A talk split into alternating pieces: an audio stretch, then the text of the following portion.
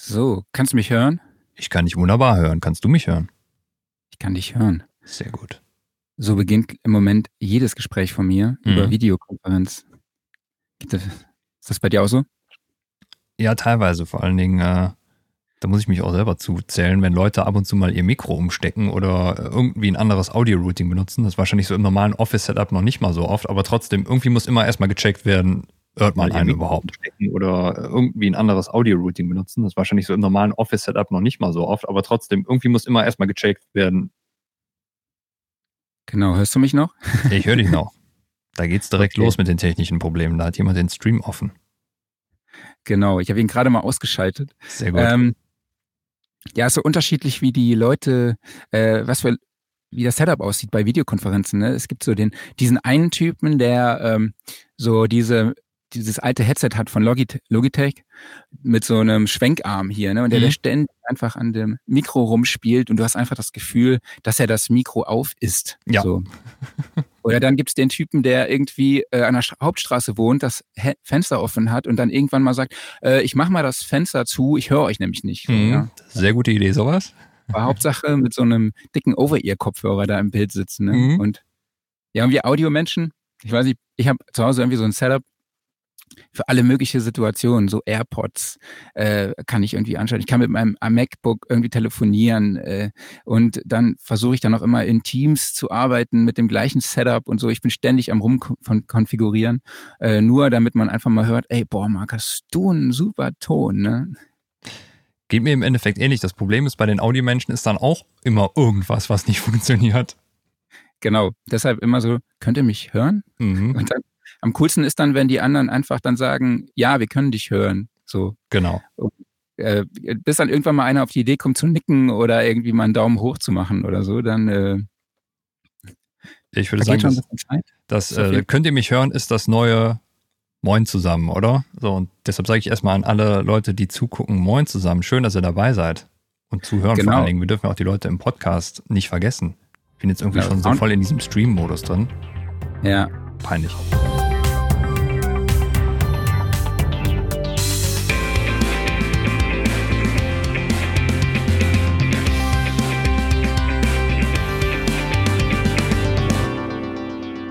Sound Recording Wochenrückblick Ausgabe 20. Wir sind in den 20ern angekommen. Juhu. Ähm, mein Name ist Marc Bohn Mein Name ist Klaus Beetz. und heute im Programm haben wir die News der Woche, reden über die aktuelle Situation, was uns alles beschäftigt, aber die Woche kam Luna raus von Universal Audio. Ziemlich Und- überraschend. Ziemlich überraschend, genau, auf jeden Fall. Normalerweise ist man ja von Universal Audio eher gewohnt, dass sie wirklich Releases lange planen, ähm, wirklich auch lange entwickeln und alles bis ins letzte Detail ausarbeiten. Deshalb hat der Release ein bisschen überrascht. Ähm, sie haben tatsächlich die Veröffentlichung vorgezogen, weil sie dachten, ähm, ja, komm, lasst in dieser Phase jetzt Luna raushauen, also die, das Recording-System. Der Hersteller möchte es ja nicht DAW nennen, beziehungsweise nennt es nicht DAW. Ähm, wir nennen es schon DAW. Ähm, genau, ich weiß, dass die da mit Hochdruck jetzt einfach dann dran gearbeitet haben. Und was ist Luna? Luna ist jetzt erstmal für alle Mac-User und alle Besitzer von einem Thunderbolt-fähigen Apollo-Interface beziehungsweise Arrow-Interface kostenlos, ja. Läuft allerdings halt nur auf Mac, ne? Mhm. Das heißt, du kommst jetzt noch nicht in den Genuss. Nee, aus zwei Gründen nicht. Kein Universal Audio Interface und kein, äh, kein Mac. Genau. Ähm, das ist ein Thema, worüber wir dann nachher noch diskutieren. Ähm, fangen wir mal einfach vorne an. Ähm, ich habe mir Luna dann direkt runtergeladen, als es verfügbar war. Ähm, war ein Download von 3,2 Gigabyte. Hat ein bisschen gedauert, aber okay. Mhm.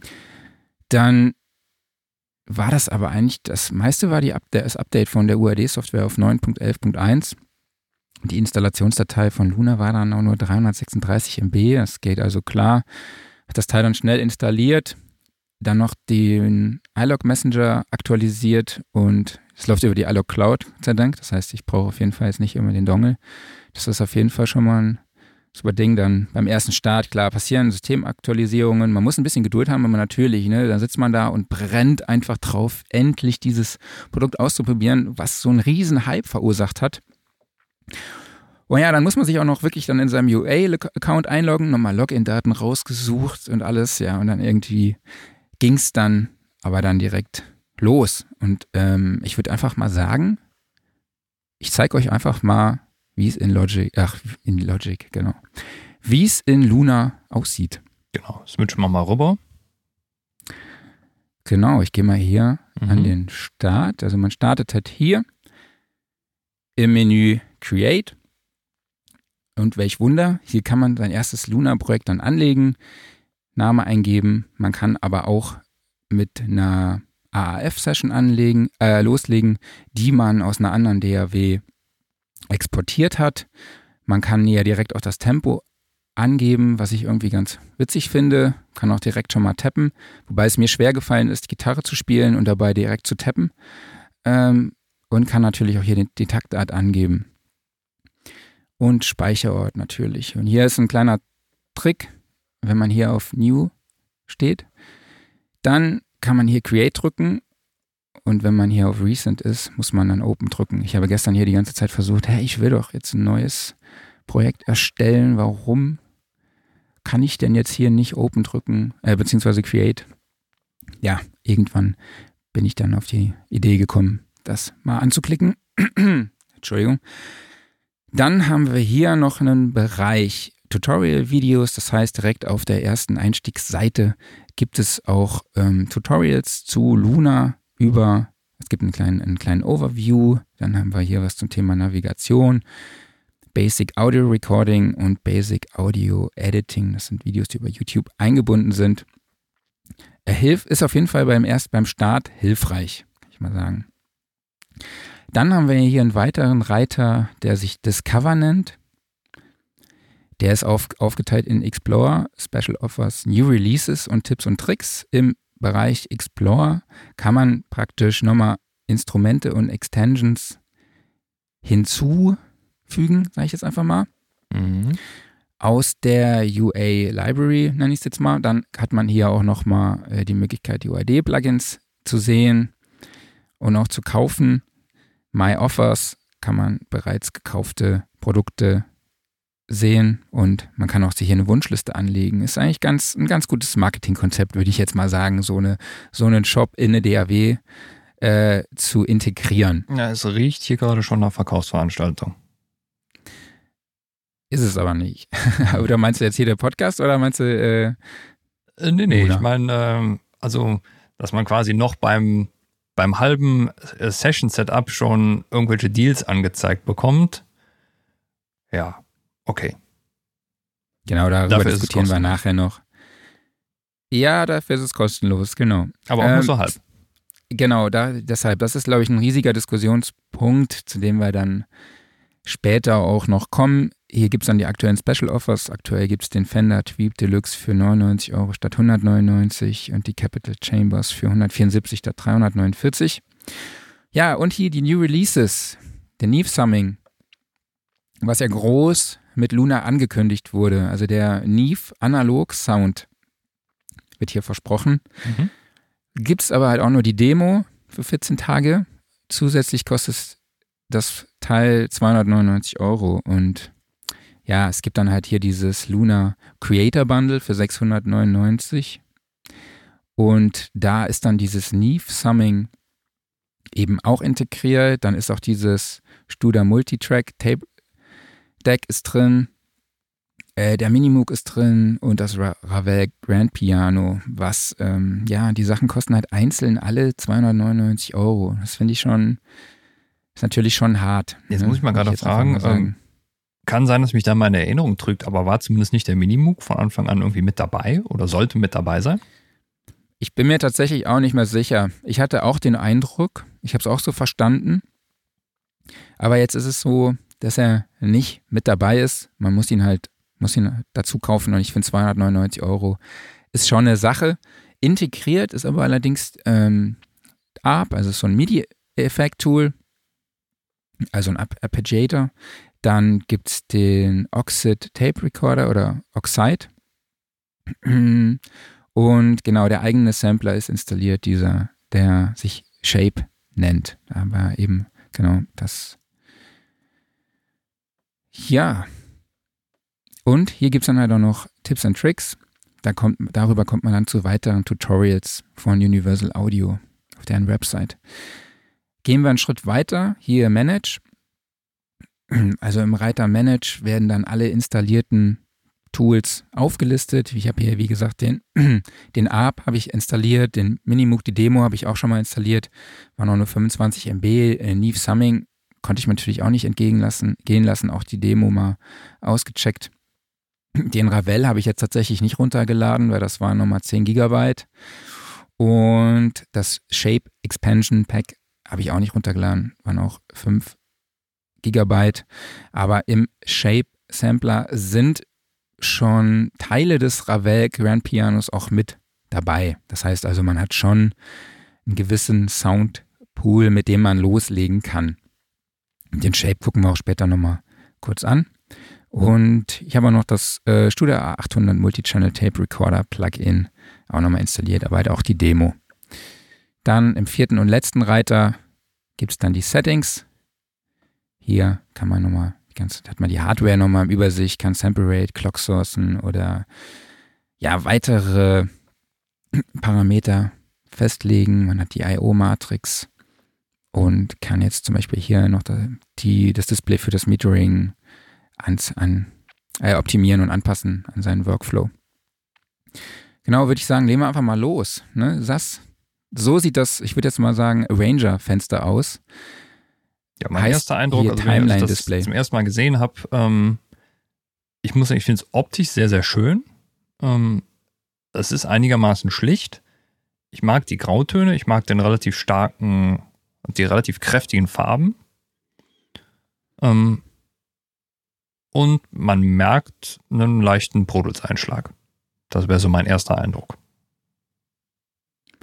Ja, absolut. Also ich finde, es sind viele Elemente aus anderen DAWs integriert.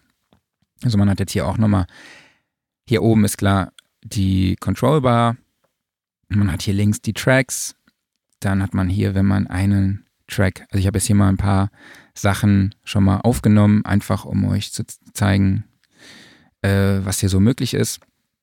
Dann, wenn man auf einen Track geht, hat man hier direkt so diesen, den Channel. Genau, einfach nochmal für die das Leute, die den Podcast hören, also ganz links die Track-Übersicht, wie man das beispielsweise auch aus, äh, aus Pro Tools oder aus Cubase kennt. Links daneben eine grafische Gestaltung des Channel Strips. Das sieht halt wirklich optisch sehr, sehr schön aus, hat so ein, äh, so ein Feel direkt von einem analogen Mischpult. Ähm, ist halt auch im Endeffekt so, ja, gehalten wie, wie analoge Hardware. Ähm, genau. Und rechts daneben kommen dann die Tracks.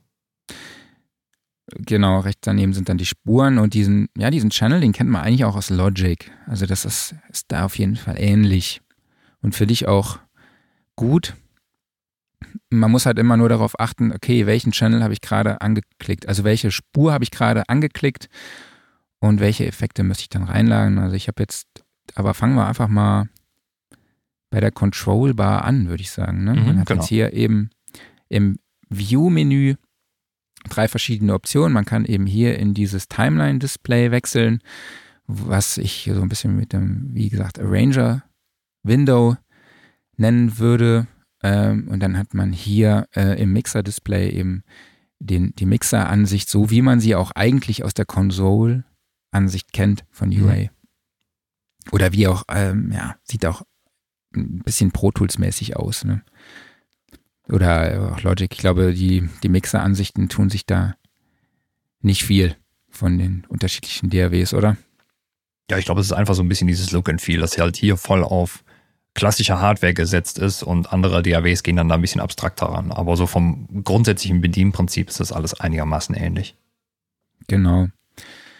Was kann man noch in der Control Bar geben. Klar, BPM-Zahl, kann den Klick aktivieren, die Lautstärke regeln, man hat einen Counter, man hat die Control Panels wie zurück, äh, Stop, Play, Record und Loop. Und ja, man kann hier das Monitoring noch regeln, hier oben. Und dann gibt es hier noch eine ganz witzige Sache, das nennt sich Workflow.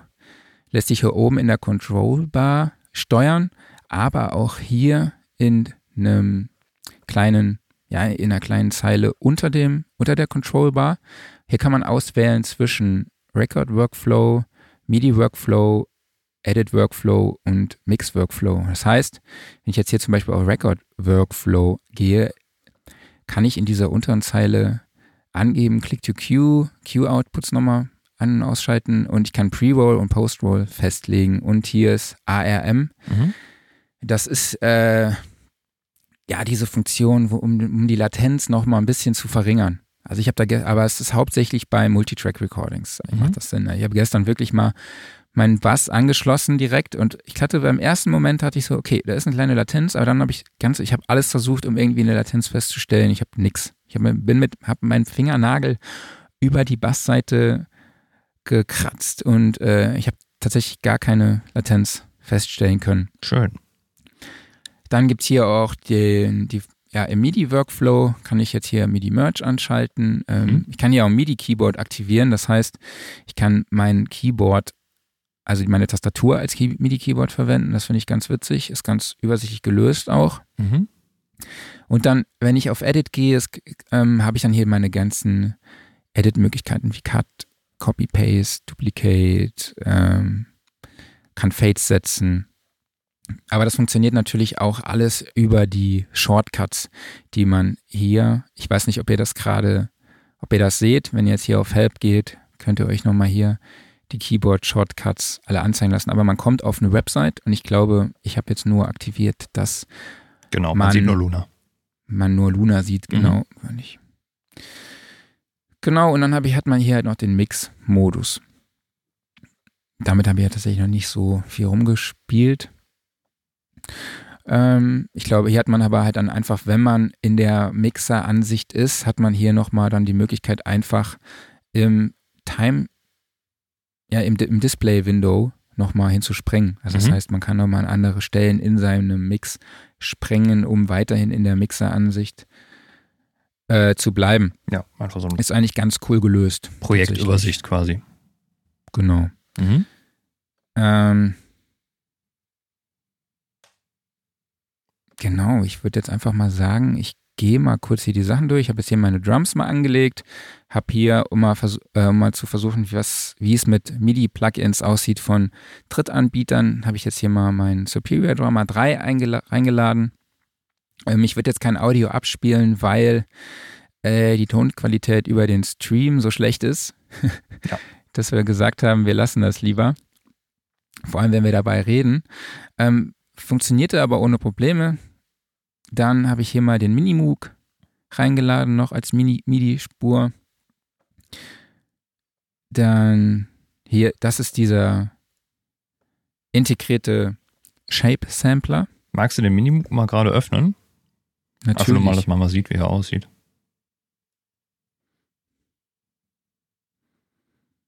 Genau, sieht eigentlich aus wie der klassische Minimoog, würde ich mal sagen. So, noch ist nichts zu sehen. Seht ihr das nicht? Nee, liegt vielleicht daran, welches Fenster du gerade abgreifst, ne? Genau. Okay. Ja. Ja. gut, wenn du nur das Luna-Fenster abgreifst, dann sieht man ihn tatsächlich nicht. Okay, das ist natürlich jetzt schade. Gut, ist dann halt so. Genau, aber ich versuche das mal nochmal gerade neu Mhm. zu machen, dass ich meinen Screen teile. So, gehen wir mal hier. Genau, Ach, schön. das ist der Minimoog. Grafisch sehr schön gelöst. Genau, aber das ist halt auch noch ein Diskussionspunkt, würde ich mal sagen, zu dem wir später noch kommen. Mhm. Ähm, was haben wir noch? Hier ist dann der, der Shape. Ich teile den mal nochmal gerade.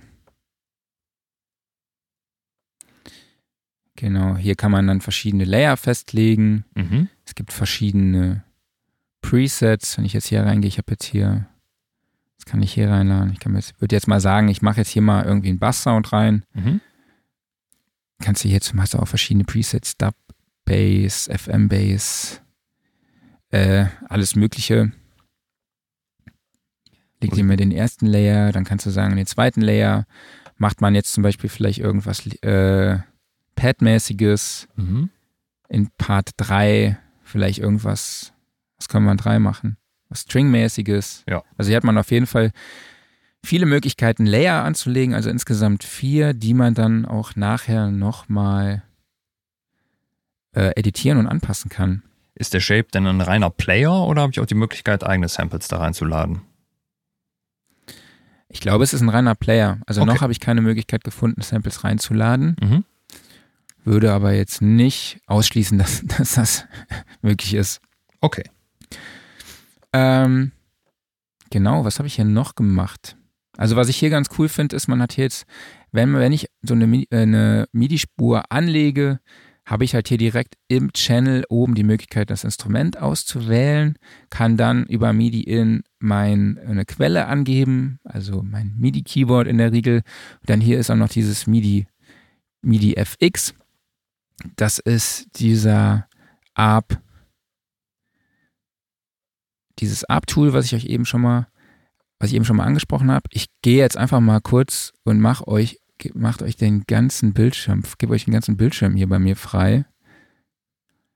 Dann seht ihr jetzt erstmal alles doppelt. Ähm, ihr seht wahrscheinlich auch gleich meine Mitschriften, meine, Mhm. mein Skript, aber das ist jetzt egal, das ist hier ein bisschen umständlich sonst. Genau, hier ist dieses ARP-Tool Mhm. was eigentlich gerne relativ auch äh, übersichtlich gehalten ist. Man hat, kann hier äh, Startgrid angeben, kann zwischen verschiedenen Modi auswählen, Down, Up, äh, In, Out, Down, Up, alles mögliche. Gate Time, D-Rate, Swing. Gibt natürlich auch viele verschiedene Presets. Also eigentlich alle Funktionen, die diesen Apache halt ja so bi- bietet. Habe ich auch schon mit rumgespielt. Macht auch echt Optisch. Spaß tatsächlich. Ja, optisch auch wieder sehr schön gelöst. Also da muss ich sagen, erstmal dickes Lob an die Grafikabteilung. Das haben sie sehr gut gemacht. Genau. Ähm, was haben wir noch? Ich habe dann meinen Bass hier eingespielt. Ich gehe jetzt einfach mal in das Mix-Fenster. Mhm. Meinen Bass, also man muss hier Record drücken, dann sieht man hier, was ich getan habe. Habe jetzt hier über den MPEG SV, wie heißt er nochmal? SV, SVT-VR, genau. Darüber habe ich meinen Bass eingespielt. Ich bin so ein Typ, ich spiele den Sound gerne direkt in die DAW rein. Zum einen, weil ich DSP-Leistung sparen möchte, aber auch weil ich da mich relativ sicher fühle, was den Basssound angeht. Oder auch beim Gitarrensound, da mache ich das genau das Gleiche. Dann hat man hier natürlich auch die Möglichkeit, vorher dann vielleicht ein Preamp oder so reinzuschalten. Man hat dann hier die Möglichkeit auch dann in, im Bereich Tape die Tape-Simulation zu aktivieren. Es gibt dann hier, wie gesagt, diese Oxide oder die Studer A8000, was ich jetzt hier als Demo habe. Man hat dann hier eigentlich nur so einen Saturation-Knopf und den Mhm. An- und Aus-Knopf. Und ich finde, das macht schon was aus, auf jeden Fall. Ähm, genau, bei den Gitarren habe ich das genauso gemacht. Da habe ich den Fender genommen, den 55er Tweed.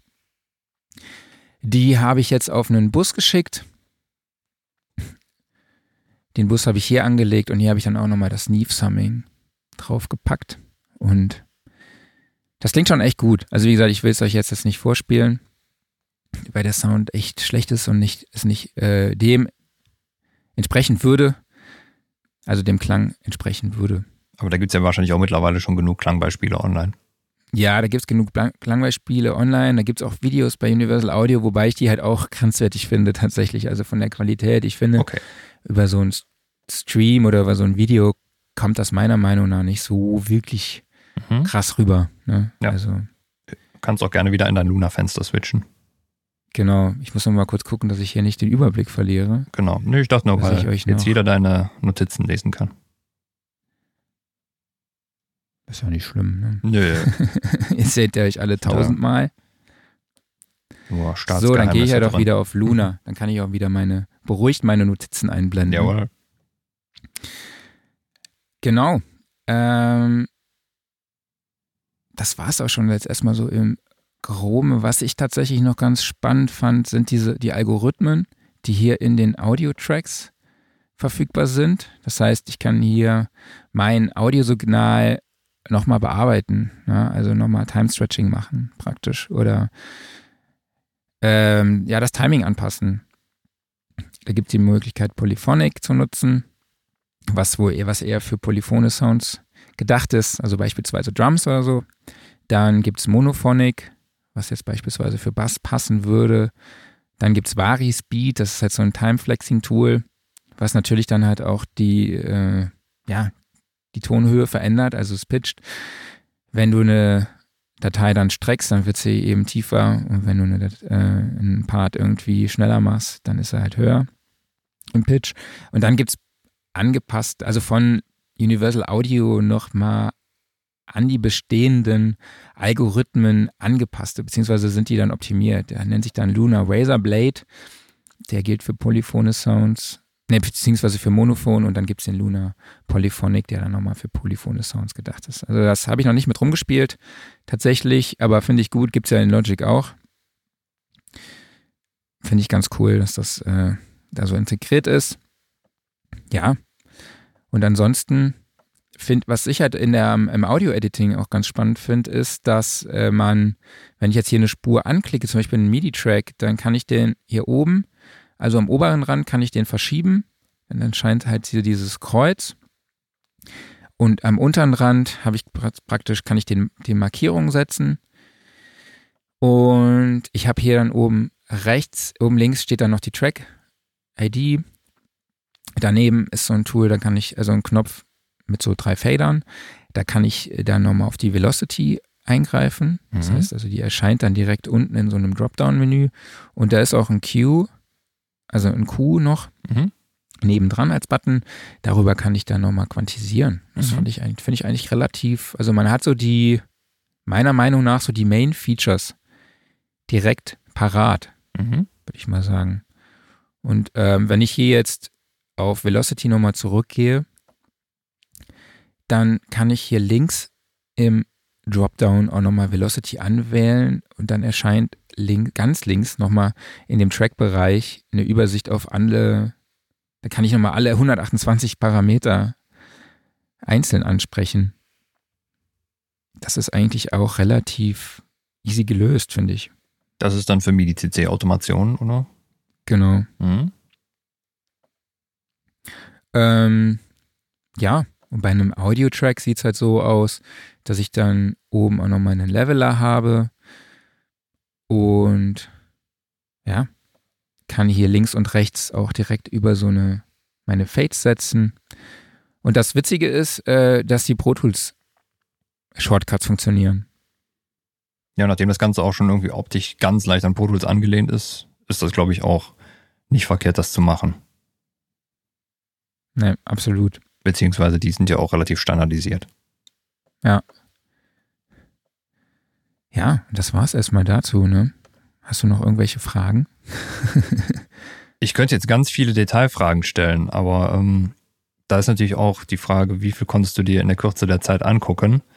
Und ähm, ich glaube, es ist ja auch ein System, was so mit der Zeit wächst. Also die Frage ist natürlich dann, ähm, was bietet es an Features, was die Konkurrenz auch hat? Oder, also sagen wir mal so, mein erster Eindruck, nachdem du das Ganze jetzt so vorgeführt hast, ist, das sieht optisch alles sehr, sehr gut aus. Also das, das gefällt mir alles. Aber es gibt jetzt bisher keine Funktion, wo ich denke, oh, die müsste in Cubase aber dringend drin sein. Weil da ist jetzt nichts Neues bei gewesen. Das ist alles sehr schön umgesetzt. Ähm, klar, es gibt natürlich dann eben die äh, Universal Audio eigenen Sachen, eben halt wie beispielsweise die, das mit den äh, dass die Effekte und allem direkt auf den DSPs gerechnet werden. Das kann natürlich nur die Universal Audio DAW dann auch leisten. Ähm, aber ansonsten muss ich sagen, ja, ist okay. Aber hätte ich jetzt die Möglichkeit, Luna zu nutzen, ich wüsste gerade noch nicht warum. Ja, also zum, ich glaube, der Riesenvorteil ist halt, dass es wirklich latenzfrei ist und mhm. du hast halt wirklich fast schon ein geschlossenes System. Ne? Du hast ein Interface von Universal Audio, und du hast die DAW von Universal Audio und du greifst halt auf die Plugins von Universal Audio zu, die halt dann auch noch auf der DSP ähm, ja, verarbeitet werden, ne? berechnet werden. Das macht schon, das macht schon, ist glaube ich schon, wenn du ein Hardcore-UA-User bist, macht das schon Sinn. Das macht sicherlich Sinn. Also die Plugins kann ich natürlich auch in jeder anderen DAW benutzen. Ähm, die Einbindung der Hardware in die DAW ist natürlich schön gelöst. Also beispielsweise kann ich mir vorstellen, dass das Routing dadurch auch vereinfacht wird. Ähm, aber ansonsten Also ich würde jetzt mal vermuten, dass was Detaillösungen angeht, gerade im, im Editing-Bereich oder sowas, dass es da halt, weil es eben eine 1.0-Version ist, featuremäßig einfach noch hinter den anderen hinterher ist. Geht vermutlich auch noch gar nicht anders. Ja, also ich gehe auch davon aus, dass das Tool noch so ein bisschen in den Kinderschuhen steckt, wobei ich es schon sehr ausgefeilt finde. Also, wie ich eben schon gesagt habe, ich finde persönlich, das ist halt so die besten Elemente aus Logic und Pro Tools vereint, mhm. tatsächlich. Ja, ich bin Logic-User, Pro Tools-User. Ich nutze halt Logic zum Musik produzieren und Pro Tools halt zum, zum Editing ne, oder auch zum Mischen. Weil ich Logic da tatsächlich unübersichtlich finde. Mhm. Aber Logic bietet mir halt auch schon so viele integrierten Softwareinstrumente und Logic kostet halt auch nur 249 Euro. Mhm. Damit komme ich schon sehr, sehr weit. Ja. ja. Und klar, Luna ist kostenlos, aber du brauchst natürlich erstmal einen, ähm, das Interface. Richtig. Da greifst du ja eigentlich auch schon, schon mal tief in die Tasche. Mhm. Ne? Dann kosten ja auch die Plugins zusätzlich Geld. Mhm. Ja. So, du hast dann zwar eine kostenlose DAW, aber in der halt einfach keine Musikinstrumente drin sind, außer der eigene, der eigene Sampler Shape, der, ja klar, schon viele Sounds bietet, aber muss man halt auch sagen, klar, ähm, im Vergleich jetzt der Arturia Mini V kostet 149 Euro einzeln. Mhm. Ja? Und die V-Collection 7 gibt es gerade für 249 Euro. Ich weiß nicht, wie viele Synthesizer du da drin hast. Über ja? 20 mittlerweile. Genau, gut, kostet normalerweise 499, aber wenn man dann vergleicht, okay, der Minimoog hier bei Universal Audio kostet 299, das ist halt schon eine Nummer, finde ich, ne? Oder der Grand Ravel Piano kostet auch 299 Euro. Und wenn man da guckt, ich will dich ein bisschen featuren, mhm. also Noir kostet 149 und da würde ich jetzt einfach mal behaupten, ja, das ist halt ausgereift. Ne? Also das ist halt auch nochmal so was ganz Spezielles. Also mich würden da echt mal nochmal äh, Klangvergleiche interessieren, ob jetzt beispielsweise, nehmen wir nochmal den Minimoog, ob der nochmal so viel besser klingt als das, was bisher am Markt da ist, weil ähm, ich meine, eine Minimoog-Simulation, das ist jetzt nun wirklich nichts Neues. Da hat schon fast jeder Hersteller irgendwas rausgebracht. Ähm, ja, man kann sogar sagen, jetzt äh, dank der äh, Firma mit dem B, die hier inzwischen alles klont, ähm, gibt es auch eine Hardware, die genauso viel kostet. Ähm, ja, warum soll ich mir für 299 was kosten, äh, äh, was kaufen, was ich vielleicht woanders für deutlich billiger kriege? Ich meine, klar, ich habe den Vorteil, das Ding läuft auf dem DSP, entlastet dadurch meine Rechner-CPU. Mhm. Andererseits muss man sagen, die CPUs sind heute dermaßen eklig schnell. Ich glaube, ob das den Braten wirklich noch so fett macht. Also da kommt es wahrscheinlich wirklich dann nochmal auf ganz ausgefeilte Algorithmen an, dass das dann nochmal diesen großen Mehrpreis rechtfertigt. Aber wer weiß, vielleicht ist das ja so. Ja, ich glaube, klar, du Treiberprobleme entfallen, was ich auch immer ein großes einen großen, wo ich auch einen großen Vorteil einfach sehe. Aber ja, es ist halt, wie du sagst, oder mir fehlt da tatsächlich auch noch so ein bisschen äh, dieser Musikproduktionsaspekt. Also, mhm. ich meine, sie nennen es Recording System. Wahrscheinlich halt auch genau aus dem Grund, mhm. weil es ist halt eigentlich nur ein Recording-System. Mhm. Wenn du daraus eine DAW oder ein Musik Produktionstool machen möchtest, dann musst du halt auch noch mal tiefer in die Tasche greifen ne? und musst dir die, die Effekte dazu kaufen. Wobei, ja. man hat ja auch schon ein gewisses Setup an, an Tools, ne, mit denen man arbeitet, Softwareinstrumenten. Also ich arbeite halt viel mit Toontrack, Superior Drummer, ähm, wobei ich aber halt auch viel mit Logic internen Sachen arbeite. Ne? Also, oder mit den Arturia-Sachen. Ja, und man, man muss halt tatsächlich halt fairerweise sagen, also kaufst du nur den Minimoog und beispielsweise die NIF-Emulation dazu, dann bist du in der Preisregion von Cubase Pro. Also dann kannst du dir auch die große Cubase-Version kaufen. Und was zumindest den Funktionsumfang angeht, hast du dann halt, ja, ein zigfaches von dem. Ist ein anderer ja. Fokus natürlich. Verstehe ich komplett, aber den Preisvergleich muss es sich an der Stelle dann gefallen lassen. Ja, absolut. Ja, und ein, aber ein weiterer Vorteil ist aber halt auch wirklich der Sound. Ne? Also, das muss ich schon sagen. Also alles so, ich nutze halt auch viel, wie gesagt, diese die UA äh, die finde ich großartig oder die, die Bass-Simulation. Ne? Das ist, passt einfach gut halt zu meiner, ja, zu meinem Workflow und halt auch zu meinen Gitarren. Ne? Also ich habe dann so ein, so ein Setup schon erstellt mit mein, für meine Tele oder auch für meinen ähm, Jazzbass. Das ist schon irgendwie, die Sounds schon wirklich authentisch, ne? Oder auch dieses Neve Summing, das klingt halt schon, das klingt auch einfach geil, ne? Muss man halt schon zugeben. Oder auch die Tape-Simulation. Das kann ich mir gut vorstellen. Wobei jetzt beispielsweise die M-Simulation, die du erwähnt hast, die könntest du ja auch wieder in jeder anderen DS, äh, Genau, die kann ich, genau. Wo, wo ich halt aber auch mal, wo mein, wirklich mein größtes Problem ist, ja, wirklich mit der Sache ist halt, dass mir auch dieses ganze, also ich meine, wenn du kein Interface hast, beziehungsweise du kannst das ja nur nutzen, wenn das Interface angeschlossen ist. Mhm. Ja? Dann Dongle. Äh, du brauchst, ja genau, hast kein Dongle. Ähm, und ja, ich bin halt so ein Typ, ich hab, arbeite an drei Arbeitsplätzen. Ja, ich arbeite bei mir zu Hause, ich arbeite in der Redaktion und ich arbeite hier äh, im Proberaum praktisch. So, ich habe jetzt den Vorteil, dass ich zu Hause ein MK2 habe und hier ein X8.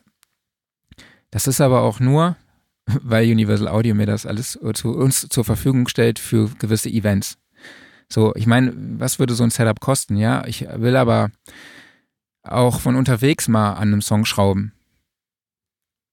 Richtig. Ja, das geht mir schon jetzt auf den Keks mit diesem Dongle, ne? weil ich habe ja ein, äh, Mac Late 16 und da habe ich auch nur noch USB-C, also USB-C oder beziehungsweise Thunderbolt 3 Anschlüsse und brauche sowieso schon einen Adapter für meinen iLog wenn ich in Pro Tools irgendwas machen will. Also arbeite ich in Logic, weil ich das einfach überall mit hinnehmen kann. Ne? Ich habe es installiert, das laufen, laufen alle äh, Softwareinstrumente, es laufen alle Plugins. Aber ja, Logic ist wirklich für Editing grausam, finde ich, und für Mixing auch. Ist einfach so. Mhm. Also ist meine persönliche Meinung. Ich nutze halt wirklich hauptsächlich nur fürs, fast für Songwriting, ja. Ja. Und beim anderen äh, greife ich dann auf Pro Tools zurück. Aber da brauche ich ja ständig dann diesen iLog. Das heißt, ich muss immer irgendwas dabei haben. Und jetzt, wenn ich jetzt mit nur mit Luna arbeiten würde, das heißt, ich müsste immer noch so ein Interface mitschleppen. Ja, und ich meine, wie viele Leute beschweren sich darüber, dass es überhaupt noch Dongle gibt? Also ähm, ja. bei mir ist es beispielsweise so, ich habe drei Dongle an meinem Rechner. Ich habe den Steinberg E-Leisten, so, ich habe einen iLog und äh, ich habe den Waves Dongle. So, die sind an, alle an einem möglichst kleinen USB-Hub dran. Das heißt, ich brauche nur den USB-Hub rauszuziehen und den irgendwie mitzunehmen. Das ist halt ja, wenn es größenmäßig berechnet, ist das ungefähr so groß. Aber alles ja. relativ kompakt und leicht. So, aber wenn ich jetzt gezwungen bin, ein Audiointerface jederzeit mitzuschleppen, einfach nur um die DAW freizuschalten und ich habe vielleicht eben auch nur ein äh, Audiointerface von Universal Audio, was ein 19 Zoll Gerät ist und was auch noch fest im Rack verbaut ist, dann mhm. bin ich gekniffen. Ja, absolut. Klar. Aber was, was, halt, was halt auch wirklich ein Vorteil ist, ähm, ja, das Editing ne, und das, Re das Recording, da sind schon wirklich Features jetzt drin, die simpel sind. Ne, es ist wirklich simpel und übersichtlich gehalten. Das finde ich eigentlich schon mal cool. Das heißt, im Recording-Modus kann ich mir schon vorstellen, darin zu arbeiten mhm. und auch dann später darin zu editieren. Ja? Mhm. Also das finde ich schon, da hat es schon Potenzial, auf jeden Fall. Da muss man halt auch sagen, da sind andere DAWs auch wirklich nicht innovativ gewesen in den letzten Jahren vielleicht auch so ein bisschen eingeschlafen.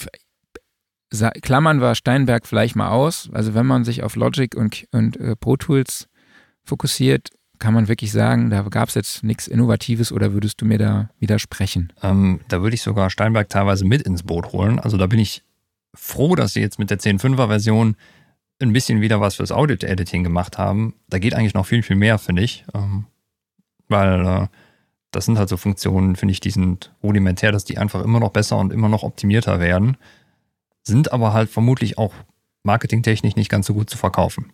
Als wenn du jetzt sagst, äh, ja, es sind fünf geile neue Plugins dabei, die besser als alles andere jemals klingen. Ja. Dabei sind das eigentlich die wirklichen Zeitsparer, wenn man halt viel Audio-Editing macht. Klar, absolut. Also ich finde jetzt zum Beispiel bei Steinberg ist ja jetzt auch so ein Voc-Align-Tool integriert, das finde ich Killer. Also das finde ich super, ja. dass sowas integriert ist. Ne? Also ja. Hast du noch was auf deiner Liste? Nee, ich glaube, also wir haben jetzt mal so einen guten Überblick bekommen. Ich bin mal gespannt, ähm, wie sich das Ganze so entwickeln wird. Ähm, kannst du allgemein sowas zur Stabilität des Systems sagen? Also ich meine, das ist ja eine 1.0-Version. Mhm. Ähm, wie rund ist es gelaufen? Bei einer 1.0-Version ist es ja eigentlich schon fast üblich, sage ich mal, dass da noch die eine oder andere Kinderkrankheit dabei ist. Genau, es ist die Version 1.0.0.1539. Gesundheit. Die ich jetzt habe. Genau. Ähm, ja, ich muss sagen, es lief. Ich hatte am Anfang ein bisschen Probleme tatsächlich, aber ich habe das Gefühl, ähm, dass es noch ein paar Problemchen gibt. Wobei ich jetzt heute, heute jetzt hier mit dem Apollo X8 arbeite und gestern mit dem Apollo äh, MK2 gearbeitet hatte. Und mit dem X8 habe ich jetzt, hatte ich jetzt noch gar keine Probleme. Also mhm. gar keine Ausfälle, Aussätze. Es ist nicht einmal abgestürzt. Ich habe alles Mögliche versucht. Gestern habe ich ein paar Mal Probleme gehabt, als ich den Superior Drummer geöffnet habe. Ist es irgendwie mal gesamt abgeschmiert. Ähm, aber dann habe ich es einfach neu gestartet und dann ging es auch wieder. Ne? Mhm. Ähm, aber wie gesagt, ich glaube, das war jetzt von Universal Audio, kennt man ja, wie wir es ein, zum Einstieg auch gesagt haben. Man kennt das eigentlich gar nicht, dass sie so eine Veröffentlichung vorziehen und dann wirklich sowas auf Kante genäht raushauen, mhm. sondern die sind ja eigentlich dafür bekannt, dass sie alles komplett ausarbeiten, äh, alles bis ins kleinste Detail entwickeln. Ja, deshalb glaube ich, äh, war das für mich auch gar nicht so ein Riesenproblem. Mhm. Also es waren jetzt Kleinigkeiten. Ähm, ja, aber ja, wie gesagt, sagen, jetzt hier. Da haben sie auch quasi einen, einen Bonus insofern, weil es ist kostenlos. Ne? Du musst nichts am Anfang dazu ausgeben, von daher, ähm, ja, wenn da vielleicht noch was nicht ganz rund läuft, dass man das jetzt nicht direkt für die nächste äh, Großproduktion benutzen sollte, versteht sich, glaube ich, von selbst. Ja, aber ich glaube, der Zeitpunkt war richtig. Ne? Also jetzt zu sagen, ja. hey, wenn es vielleicht auch noch ein paar Fehler hat, lass es uns doch einfach jetzt raushauen, weil in dieser Phase haben einfach die Engineers oder die Leute im Studio jetzt nicht so viel zu tun. Ne? Das mhm. heißt, die haben jetzt mal die Zeit, sowas auszuchecken. Werden sich wahrscheinlich viele runtergeladen haben und mitgespielt haben, genauso wie ich das getan habe. Ähm, und dann gibt es ja auch das, die, die Feedback-Möglichkeit. Ne? Man soll ja auch Universal Audio dann direkt Feedback schicken. Also ich würde jetzt halt auch ein paar Sachen, habe ich mir haben bei mir jetzt auch nicht funktioniert. Bei mir, es kann aber auch am User liegen. Bei mir haben die Shortcuts jetzt nicht funktioniert, die hier bei äh, Luna angegeben sind. Aber bei mir funktionieren halt die Pro Tools Shortcuts und die nutze ich ja sowieso. also von daher, who cares, ne? Ähm, oder Pre-Roll hat bei mir gestern Abend nicht funktioniert, aber das kann auch wirklich an mir liegen. So, so einem DAO, sage ich jetzt einfach mal. Ähm, ja, aber das sind ja definitiv Sachen, die ich jetzt bei, dem, bei meinem Kontaktpartner eben ansprechen würde. Und ich glaube, dass sich das auch langsam dann entwickeln würde. Und ich hoffe halt, dass sie tatsächlich dann ihrer Preisstruktur was ändern, weil ja, macht alles Sinn, so Musikinstrumente jetzt hier zu integrieren und auch zu entwickeln für sie, aber ja, ich weiß nicht. Wie gesagt, ne, ich finde 300 Euro für so ein Tool schon hart. Ich glaube ehrlich gesagt sagen. nicht, dass sie billiger werden, weil die UA-Plugins sind immer teurer als die anderen Plugins. Ja. Ja.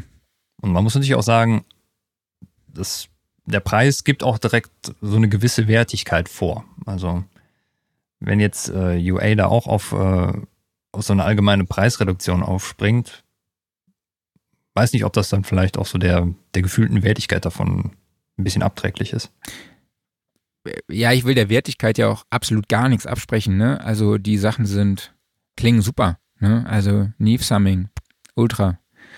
Der Minimu klingt fett, ja, also gar nichts zu sagen. Aber ja, ist halt die Frage, ob sie damit jetzt wirklich ein neues Feld auf oder ja, für sich aufmachen. Zumindest im Bereich der erfolgreich ich das zumindest. Nicht.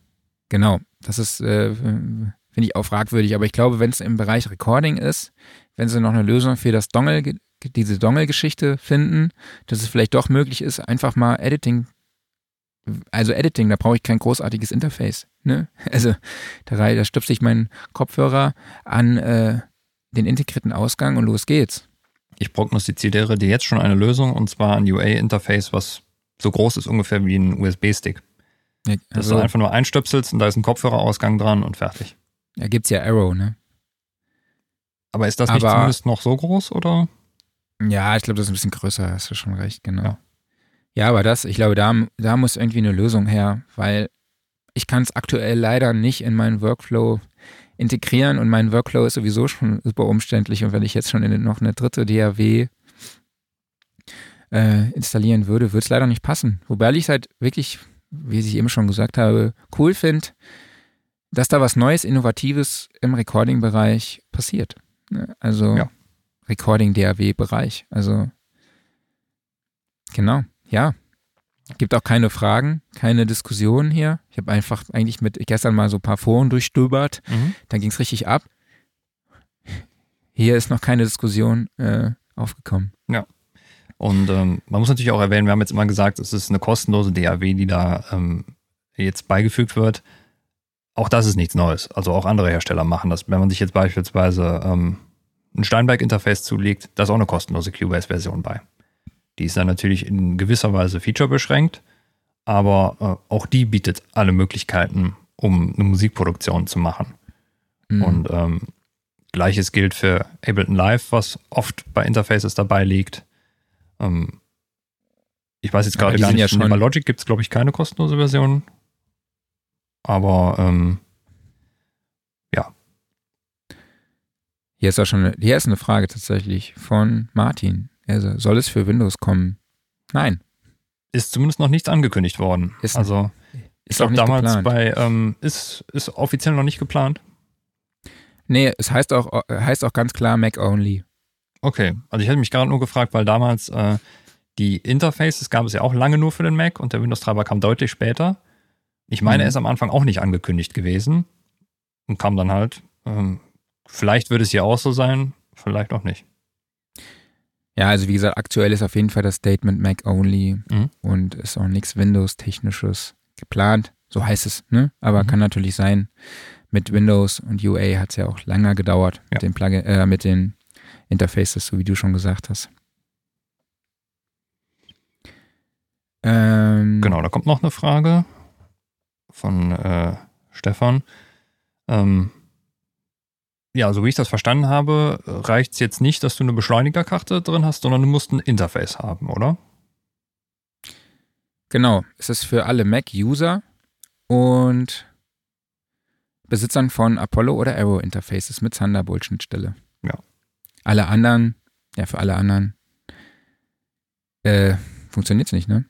ist eigentlich auch ganz schade ist. Ne? Ich meine, sagen wir mal, du hast so zwei Okta-Karten drin, schön ausgebaut, dann darfst du es nicht benutzen und hast trotzdem viel Geld gelassen. Hm. Aber gut. Ja. Okay. Würde ich sagen, ja, das war Universal Audio Luna. Mhm. Ich hoffe, ich konnt, wir konnten euch da ein bisschen einen Einblick geben. Haben wir jetzt ein bisschen diskutiert. Ähm, ja, es war auch jetzt die Woche nicht so, so viel los, ne? Deshalb haben wir gesagt, hey komm, lass uns den Fokus so ein bisschen auf Luna setzen. Genau. Was kam raus? Es kam, also gehen wir mal zu den weiteren News, oder? Ja. Sollen wir das Thema abschließen?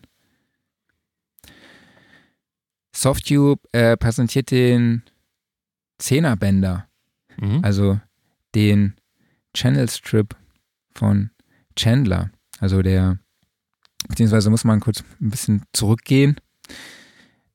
Der Zehnerbänder emuliert praktisch die, die Hardware von Chandler, der das den, beziehungsweise den Curve-Bänder, den Mastering EQ und den Zehner, den Limiter. Und ja, es ist praktisch eine, wie viel HE sind das? wie viel, wie viel HE-Tool? 12. Genau. Ich glaube, der, der Zehner, der hat auch tatsächlich ähm, 4 HE. Der Curvebänder hat in echt, glaube ich, auch zwei. Und hier sind die praktisch übereinander gepackt. Sieht ganz, sieht nach einem richtigen Boliden auf jeden Fall aus. Ähm, der 10er Bänder ist für alle Console One-Anwender übrigens kostenlos. Finde ich ganz cool. Mhm. und kostet zwischen kostet 299 Dollar nativ und für Console One dann nachher 225. Mhm. Ja,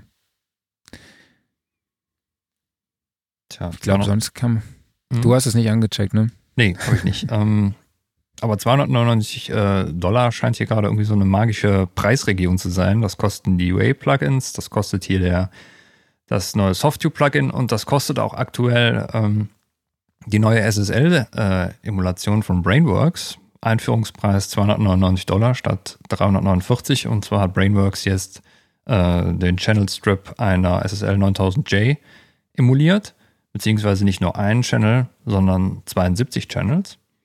Und das finde ich eigentlich ein sehr interessantes Prinzip, dass du halt hingehst und nicht nur dein Channel Strip Plugin in deine DAW reinlädst, sondern dass du, wenn du die halt in verschiedene Channels reinpackst, dass da auch leichte Unterschiede zwischen sind. Halt im Endeffekt wie bei einer echten analogen Konsole.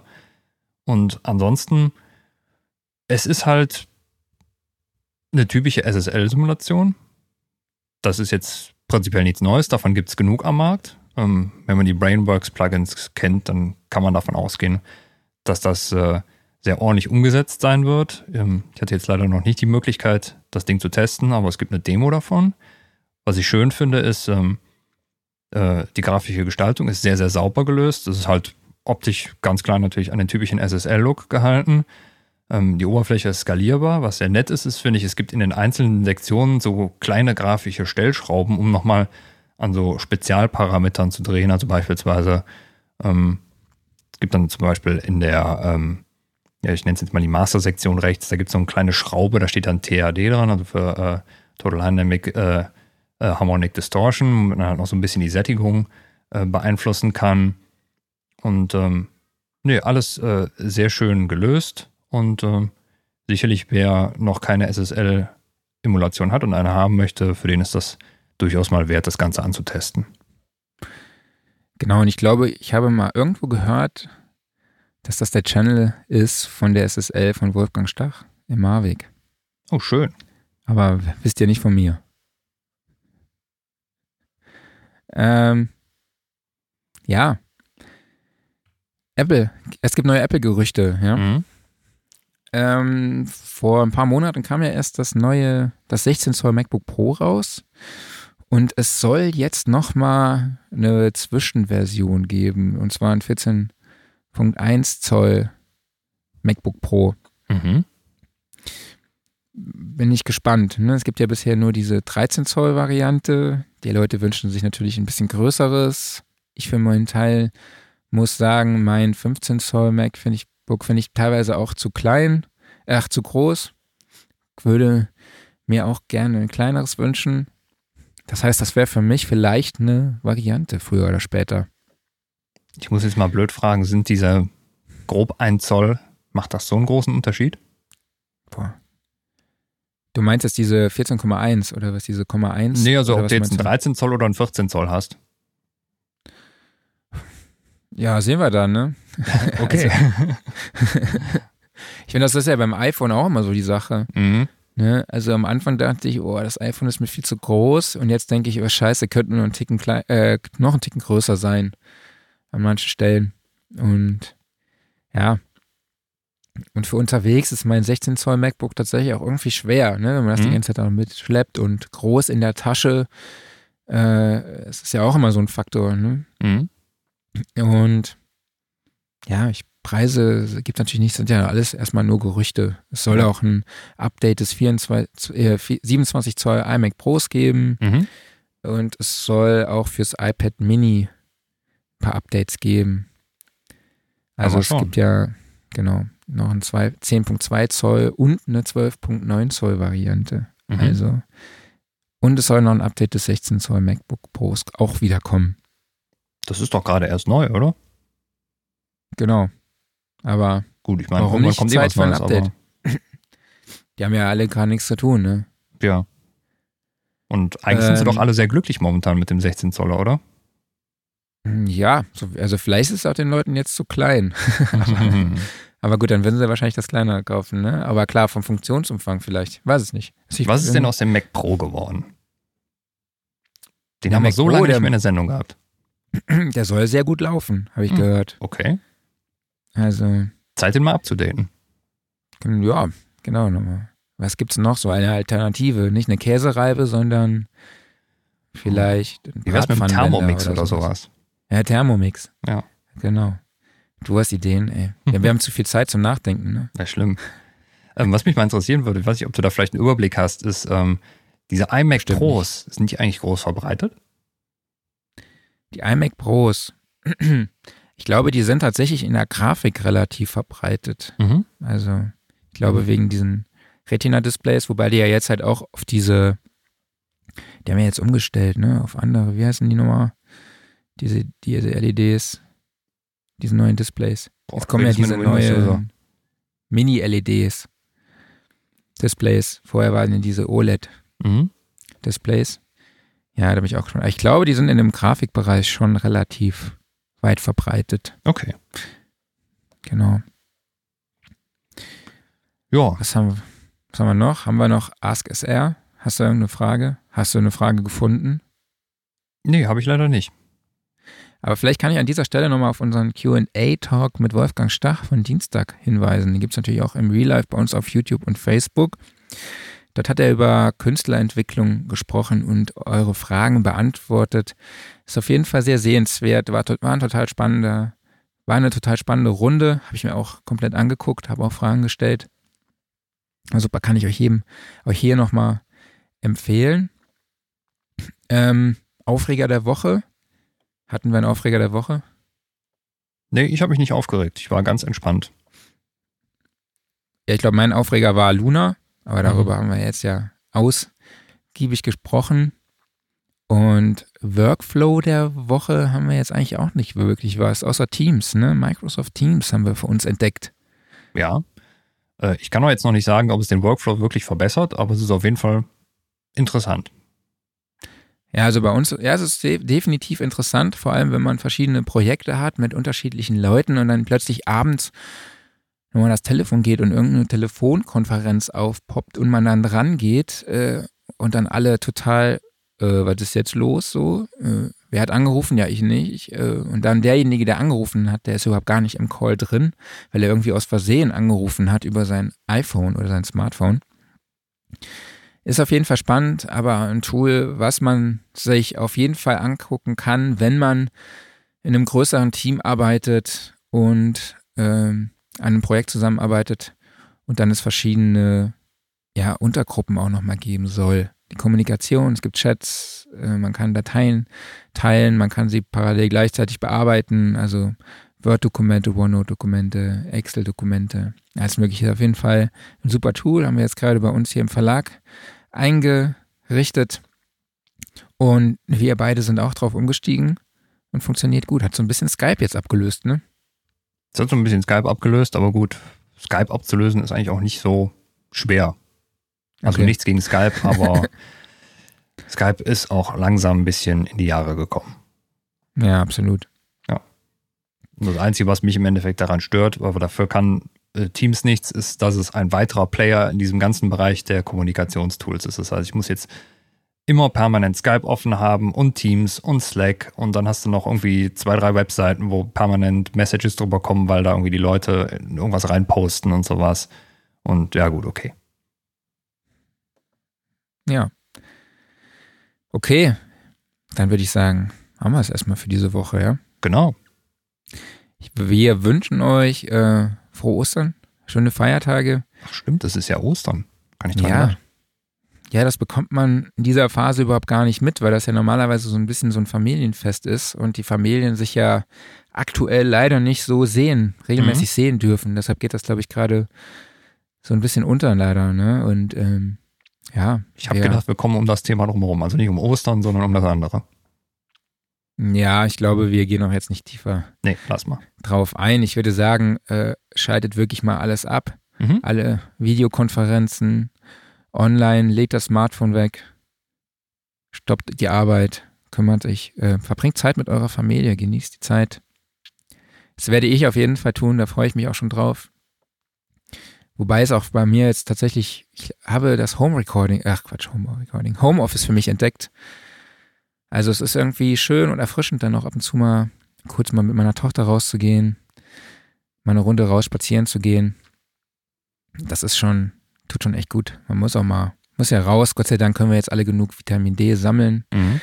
Das Wetter ist ja ist super Und, Optimal, ja. genau. Stellt euch alle ein Ja. schönes Radler kalt und dann ab auf die Terrasse oder in den Garten oder wohin auch immer.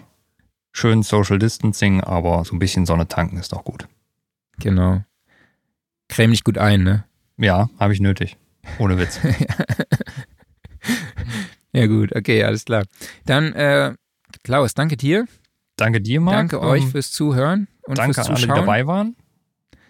Genau, wir sehen uns nächste Woche, ne? Genießt die Tage, macht's gut. Bis dann. Genau. Tschüss. Macht's gut, bis dann. Ciao.